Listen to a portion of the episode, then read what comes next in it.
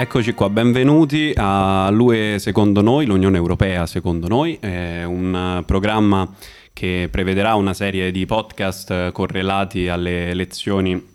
della Summer School Renzo Imbeni duemilaventidue. E il titolo ovviamente richiama eh, quello che rappresenta un po' in un certo senso il, il programma della, della Summer School di Renzo Imbeni duemilaventidue, che ci permette a me e alle ragazze presenti con me, come a tutti gli altri ragazzi che sono stati selezionati per questa importante e formativa Summer School, di approfondire i temi dell'Unione Europea, in particolar modo con una visione all'attualità, quindi alle questioni europee, alle questioni eh, del conflitto russo-ucraino, ma anche con una prospettiva verso il futuro. E questo titolo ovviamente fa capire che noi oggi siamo qui per raccontarvi, eh, gentili telespettatori, quali saranno, eh, quali sono i nostri punti di vista eh, sull'Unione Europea e su questi eh, argomenti, in particolar modo grazie anche a quelle che sono state le informazioni, i punti di vista e le prospettive che ci sono state eh, raccontate in, queste, in questi giorni, in queste lezioni. In particolar modo oggi abbiamo eh, affrontato una lezione che era intitolata eh, L'Unione Europea nel contesto globale, quindi oggi affronteremo questo, questo tema in particolare. Ci tengo a fare una premessa, ossia che noi siamo i primi a fare questo, questo genere di, di podcast, per cui eh, siate insomma eh, poco cattivi nei nostri confronti. E è anche, se non ricordo male, la prima volta che eh, la, la radio F S, F S C Unimore, eh, che ci ospita e nei cui studi stiamo eh, registrando, fa questa collaborazione con la Summer School Renzo Imbeni, quindi è anche una prima volta per loro, perciò siate carini anche con loro qualora qualcosa dovesse andare male. E niente, vado al dunque. Io sono Alessandro e, diciamo, eh, sono un laureato in giurisprudenza, come buona parte dei eh, partecipanti a questa, a questa Summer School. Oggi eh, ho preso così un po' a caso il ruolo di, di, di presentatore di questo, di, questo, di questo podcast che andiamo a sviluppare oggi, e accanto a me invece ci sono Ginevra. Vai. Vado io? Cioè, nel senso, presentati, non so, Grazie. Fai quello che ciao, vuoi. Ciao a tutti, anch'io sono una partecipante di questa bellissima Summer School e sono una laureata in relazioni internazionali e attualmente lavoro in Slovacchia. Perfetto, poi abbiamo Anna alla mia destra. Sì. Ciao a tutti, io sono Anna, mi sono laureata in scienze internazionali e diplomatiche e al momento sono disoccupata, infatti mando un saluto a tutti i disoccupati come me, speriamo di trovare lavoro presto. E infine, in fondo al tavolo, abbiamo Alice. Allora, salve a tutti, io sono Alice e anche io sono laureata in giurisprudenza e attualmente sono praticante avvocato. Perfetto, e come avete sentito viene da Firenze. E, allora, oggi eh, nella lezione che abbiamo da poco terminato eh, si è parlato soprattutto di mh, alcune questioni, in particolar modo il ruolo della, dell'Unione Europea nel panorama geopolitico, in particolar modo ovviamente anche in seguito alla, al conflitto ucraino e quindi alla rinnovata importanza sia della geopolitica in generale, eh, che in un certo senso era andata un po' eh, sotto traccia negli ultimi, negli ultimi decenni, e mh, sia ovviamente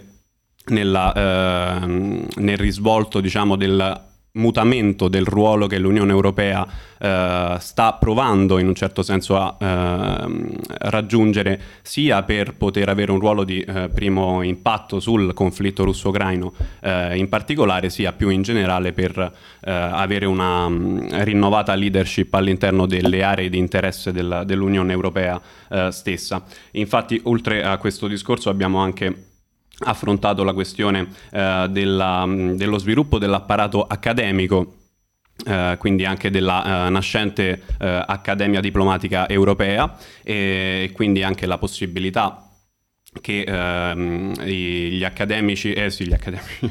il, i diplomatici ehm, che vincono il concorso, per dirla in maniera semplice, all'interno degli stati nazionali vengano poi ehm, assunti come diplomatici europei e eh, per questa ragione poi formati affinché eh, si possa costruire un apparato diplomatico europeo in grado, sia per competenze sia per volontà, di eh, rinnovare e rilanciare il, luo- il ruolo diplomatico dell'Unione Europea eh, nel contesto globale. E in particolar modo noi poi abbiamo eh, deciso di affrontare alcuni re- eh, argomenti specifici che ci divideremo in un certo senso un po' per aree di interesse personali e di studio, e in particolar modo eh, cominciamo, secondo la scaletta che mi sono scritto, eh, da Alice, che eh, ha deciso di raccontarvi eh, la sua prospettiva, il suo punto di vista sui diritti umani e sui valori dell'Unione Europea. Allora, io avevo una scaletta sbagliata, perché pensavo di parlare per ultima, e invece... Allora, eh, un aspetto che è venuto in modo trasversale in tutti gli interventi che sono stati fatti durante la mattinata, ma anche già eh, da quelli dei giorni scorsi, è quello del, dei valori dell'Unione Europea e di come questi possono essere portati e, ehm, nel, nel ruolo che l'Unione Europea ha all'interno del contesto globale. E eh, questo argomento è venuto fuori appunto per quanto riguarda l'allargamento dell'Unione Europea, e quindi nel momento in cui nuovi paesi fanno ingresso all'interno dell'Unione, paesi che ad, attualmente o comunque eh, sia come stati candidati ma anche nel momento in cui entrano non sono allo stesso eh, livello, comunque non sono eh, non hanno nel proprio patrimonio gli stessi valori e eh, lo stesso patrimonio che può avere che possono avere gli altri paesi dell'Unione Europea. E eh, su questo è importante, e, oppure viceversa anche altri paesi che sono già all'interno dell'Unione Europea ma che poi eh, per varie vicissitudini vanno un po' a perdere questo contenuto valoriale eh, per una serie di fattori. Penso e, ad esempio all'Ungheria. Esatto, senza mm. fare, per nomi, fare nomi e cognomi, cognomi. però eh, riferimenti erano. E, per, diciamo che una delle risposte che ci sono state date dai nostri speaker di questa mattina, insomma dai nostri ospiti di stamattina, eh, sono state quelle di non chiudere gli occhi su eh, viola- eventuali violazioni dei diritti umani, sia che vengono da parte di, mh, di paesi già, eh, che sono già stati membri, sia per i nuovi paesi, ma cercare di accompagnare questi paesi nel, sia nel processo di allargamento dell'Unione Europea, che comunque ha una sua complessità e quindi ha anche le sue tempistiche e eh, le sue fatiche, Eh, sia dall'altra parte appunto di non chiudere i valori, eh, di non chiudere gli occhi, ma cercare appunto di eh, fare un cammino insieme. E l'altra cosa mh, in cui viene in rilievo eh, il, mh, l'assetto valoriale dell'Unione Europea è quello poi nel momento in cui l'Unione si rapporta con gli stati terzi, e da questo punto di vista eh, è fondamentale intanto che l'Unione si apra al mondo, come insomma fa già da, dalla sua nascita. E eh, un aspetto che ci è stato ricordato è quello di, non, eh, di ricordare che non ci sono delle gerarchie fra le varie culture. Questo riguarda anche proprio l'assetto valoriale e i diritti fondamentali che abbiamo all'interno dell'Unione Europea, che come eh, diciamo da eurocentristi vediamo come gli unici valori assoluti. Però ecco, è importante nel momento in cui ci rapportiamo con altri eh, stati terzi essere consapevoli del fatto che non è l'unica visione del mondo anche sui diritti umani, sui valori fondamentali, perché anche soltanto guardando agli Stati Uniti ci sono stati che hanno ancora la pena di morte, cosa che per noi è inconcepibile. Quindi è sempre bene nel momento in cui ci si rapporta con gli Stati terzi avere eh, contezza e tolleranza e saper eh, rapportarsi anche in base a, questa, a questo aspetto. E niente, quindi eh, e questo è venuto fuori anche in realtà per quanto riguarda la questione russa, per quanto riguarda eh, fra i, va- i vari fattori che hanno potuto scatenare eh, le divergenze, sono anche delle divergenze idealiste, quindi un, un assetto valoriale diverso proprio per il discorso che facevo prima, per una serie di culture eh, diverse, quindi che portano con sé visioni differenti. Ti posso fare una, una domanda, ti, ti, ti stuzzico un pochino, ma eh, dal tuo punto di vista, anche in, insomma, nell'ottica di quello che ci è stato raccontato, tu sei a favore quindi di un allargamento dell'Unione Europea il più ampio possibile, quindi penso ai Balcani, penso all'Ucraina, penso all'est Europa, nord-est Europa, quindi la Moldova, eccetera, che è un processo che effettivamente per alcuni di questi stati è già in atto, in particolar modo Ucraina e Moldova, o pensi che questo allargamento, diciamo, indiscriminato, per usare un termine abbastanza secco, possa rappresentare quasi più un problema che una risorsa per l'Unione Europea? Allora, io intanto penso di non avere eh, le competenze per rispondere. No, no, ma infatti volevo sapere la tua complessa. opinione personale. Però eh, credo che per questi paesi possa essere un'opportunità eh, sia a livello di tutela, ma anche eh, per avere appunto, essere all'interno di, un, di un'unione che possa rafforzare sia loro, ma anche, credo, anche l'Unione Europea stessa. Quindi eh, penso, insomma, sia, possa essere una buona cosa. Eh, d'altra parte mh, sono fortemente convinta della cosa che dicevo all'inizio, di non chiudere gli occhi sulle violazioni dei valori fondamentali e dei diritti umani. Quindi nel momento in cui uno Stato membro, en- un nuovo Stato membro insomma fa ingresso all'interno dell'Unione Europea, devono esserci comunque de- determinate caratteristiche per poterlo inglobare, inglobare ecco.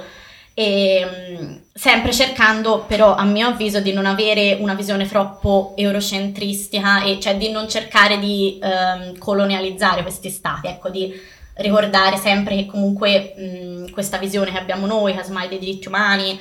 e dei, dei nostri valori fondamentali, può essere non uniforme in tutti gli altri stati membri. Sì, cercare un stati. punto di incontro, esatto, dove è necessario, dove è possibile. La cosa fondamentale forse è proprio aprirsi a un dialogo e capire un po' anche i punti di incontro, e cercare, far sì che queste differenze siano una risorsa e non una, un impedimento per un dialogo, ecco. Perfetto, grazie mille Alice, il tuo contributo è stato meraviglioso. E mi ero dimenticato, mi scuso, di eh, citare gli ospiti che abbiamo avuto in questa prima lezione, che sono eh, Marina Sereni, ossia la viceministra degli affari esteri e della cooperazione internazionale dell'attuale governo eh, dimissionario, oltretutto, e Fernando Gentilini, ossia ehm, un componente del Servizio Europeo per l'Azione Esterna, nonché uno dei principal advisor della costituenda Accademia eh, Diplomatica Europea che abbiamo citato inizialmente, e infine Nona Mikhelidze, ossia una esponente dell'Istituto degli Affari Internazionali. E infine poi eh, abbiamo avuto anche il piacere e l'onore di poter uh, ascoltare l'intervento di uh, Rita Medici Imbeni, ossia uh, la moglie di uh, Renzo Imbeni, a cui è dedicata uh, la Summer School e tutto uh, il nostro studio, il nostro lavoro, e che invece ci ha uh, parlato di una, ci ha fatto diciamo una digressione storica uh, sulla, uh, sulla guerra e sulla pace uh, all'interno della storia umana, a partire sin addirittura dagli uh, scontri fra uomini sapiens e uomini neanderthal. È stato molto interessante. Comunque eh, ora eh, andiamo avanti con il secondo intervento di Anna, che invece eh, ci eh, desidera raccontare quello che è la, il suo punto di vista sul ruolo dell'Europa invece in un'area più specifica, ossia l'area mediterranea mm-hmm. e eh, nordafricana. Sì, esatto, però vorrei partire da quello che ha detto Alice poco fa, ovvero che eh, l'Unione Europea in questo momento, soprattutto a causa della crisi eh, in Ucraina, deve ripensare completamente alla propria politica estera, non solo poi dal punto di vista dei valori, ma anche proprio eh, nelle modalità.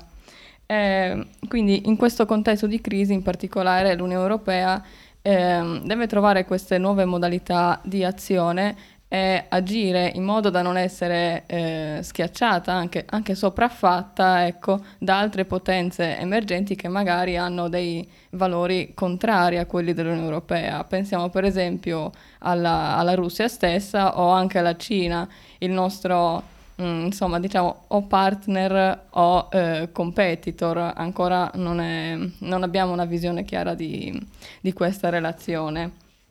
Eh, comunque in questo contesto generale, eh, sia di crisi che di ripensamento del proprio eh, assetto della politica estera, non bisogna dimenticare anche quelli che sono i rapporti con i nostri partner, e non parlo solo dei partner a est che eh, sono adesso, eh, tra cui possiamo contare adesso anche l'Ucraina, Eh, tutti, eh, tutti i paesi della, che fanno parte della politica europea di vicinato, ma dobbiamo pensare anche ai nostri partner della sponda del Mediterraneo, che ultimamente eh, dal mio punto di vista, anche come abbiamo detto oggi eh, durante la conferenza, sono un po' lasciati da parte eh, e spesso l'Unione Europea si dimentica di quanto questi paesi del Mediterraneo, spa- i paesi della sponda sud, siano fondamentali per la sicurezza di tutta quanta eh, l'Europa. Eh, infatti oggi abbiamo ribadito il concetto di eh, stabilizzare il Mediterraneo significa anche stabilizzare l'Unione Europea tutta e poi eh, stabilizzare di conseguenza anche, possiamo dire, tutta, tutta la parte est.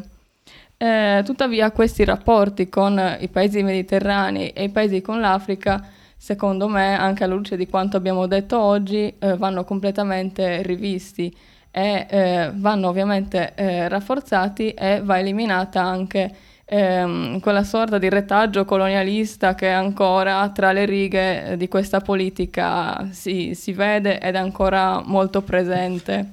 Ehm,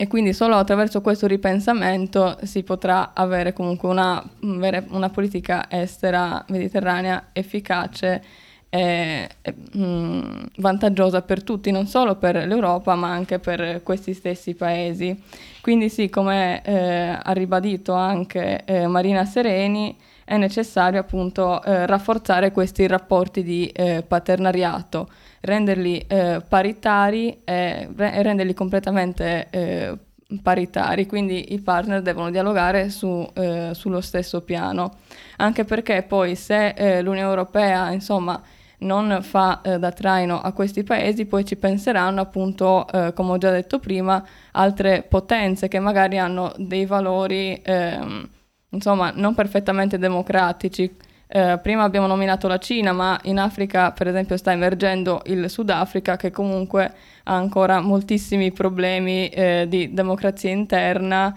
e, ehm, cioè, tanto per dirne uno, no? Di democrazia interna.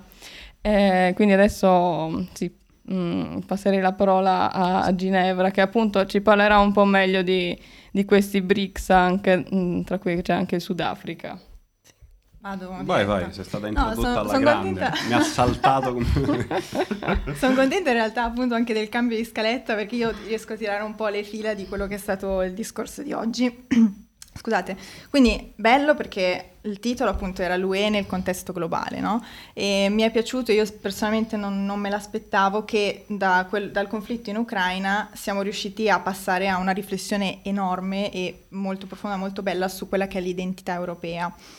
Cioè, cos'è successo? Che eh, emerge poco nel, nello scenario dei media attuali in Italia e all'estero come il conflitto in Ucraina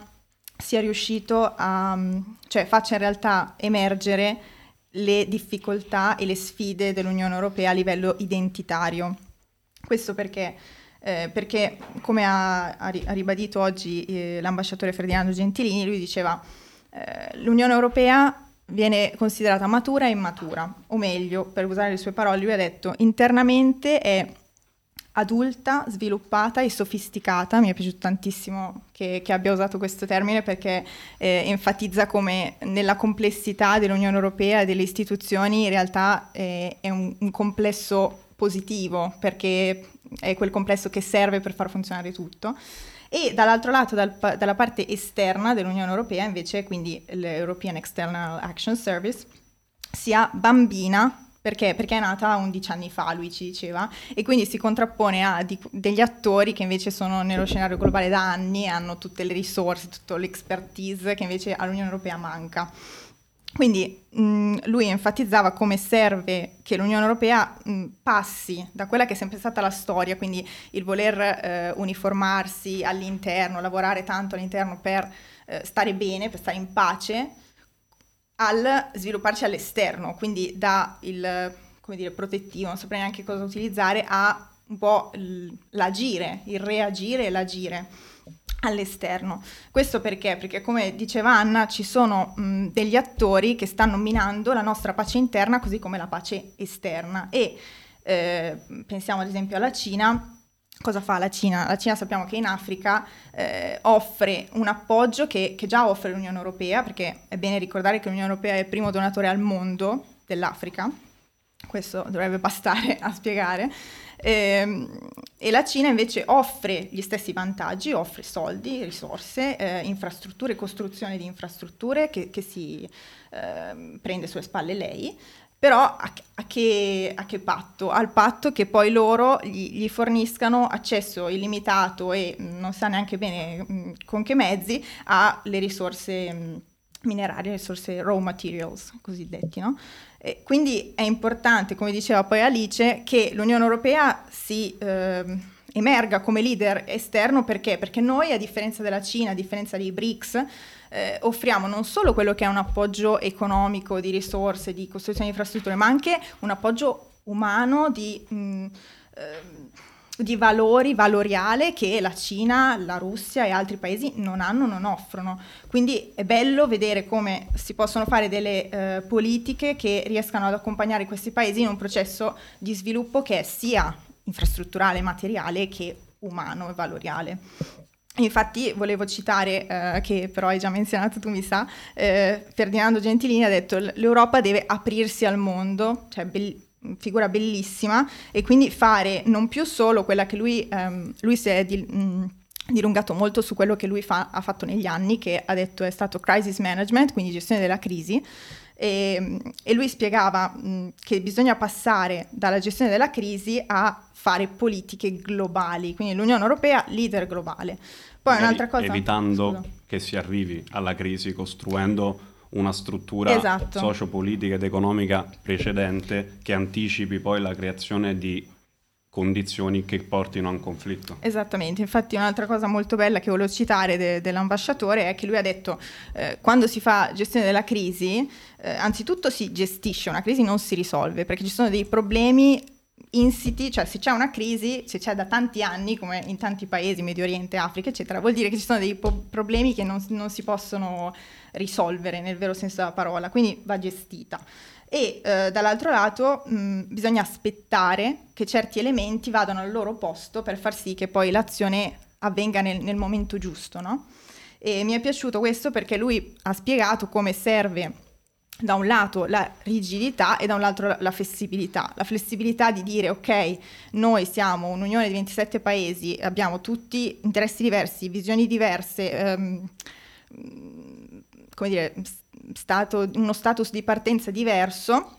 dobbiamo essere flessibili al punto da riuscire a unirci e andare avanti. E dall'altro serve la rigidità invece nei confronti degli altri paesi che vogliono eh, unirsi a noi come partner o come stati membri, la rigidità di dire ok, se volete unirvi, se volete stare dentro di noi, a questi patti, ovvero conservando gli stessi valori, altrimenti non si crea altro che un conflitto interno, che è quello che, che non vogliamo, perché si è partito dalla pace interna. Sì, poi volevo aggiungere un'altra piccola cosa, proprio mh, collegandomi a quello che sia che hai detto tu, sia che ha detto l'ambasciatore Gentilini, che il cammino verso eh, un'Unione Europea come attore globale non sarà per niente semplice, perché poi si dovranno fare i conti anche con gli stessi errori fatti dalla, dalla stessa Unione Europea, quindi di politiche estere, fatte con magari eh, gruppi di paesi molto frammentate e anche eh, fallimentari e inefficaci, per esempio con molti paesi del Mediterraneo, ricollegandomi anche a quello che ho detto prima, eh, abbiamo, l'Unione Europea ha perso la fiducia con, ehm, con molti di questi paesi perché ha disilluso le, le loro aspettative moltissime volte.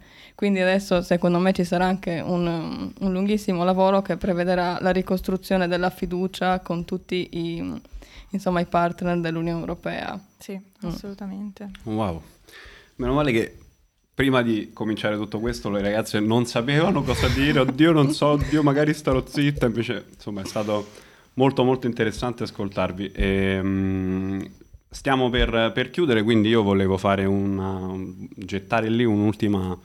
suggestione, un'ultima provocazione in un certo senso, visto che stiamo parlando appunto delle difficoltà che ha l'Europa sia al suo interno sia al suo esterno. Io vorrei provare addirittura, addirittura ad andare oltre ehm, e pensare all'Unione Europea come un primo passo meraviglioso e miracoloso in un certo senso, ma di un processo globale per l'appunto più ampio, più, più utopistico forse in un certo senso, ma anche dal mio punto di vista personale quantomeno eh, più, più straordinario, più bello, più, più importante, ossia l'idea che eh, un giorno l'Unione Europea possa diventare l'unione dei paesi del mondo, per dirla in maniera molto semplice, ossia quello che eh, diciamo in filosofia del diritto viene eh, comunemente eh, richiamato con il termine costituzionalismo globale, ossia una,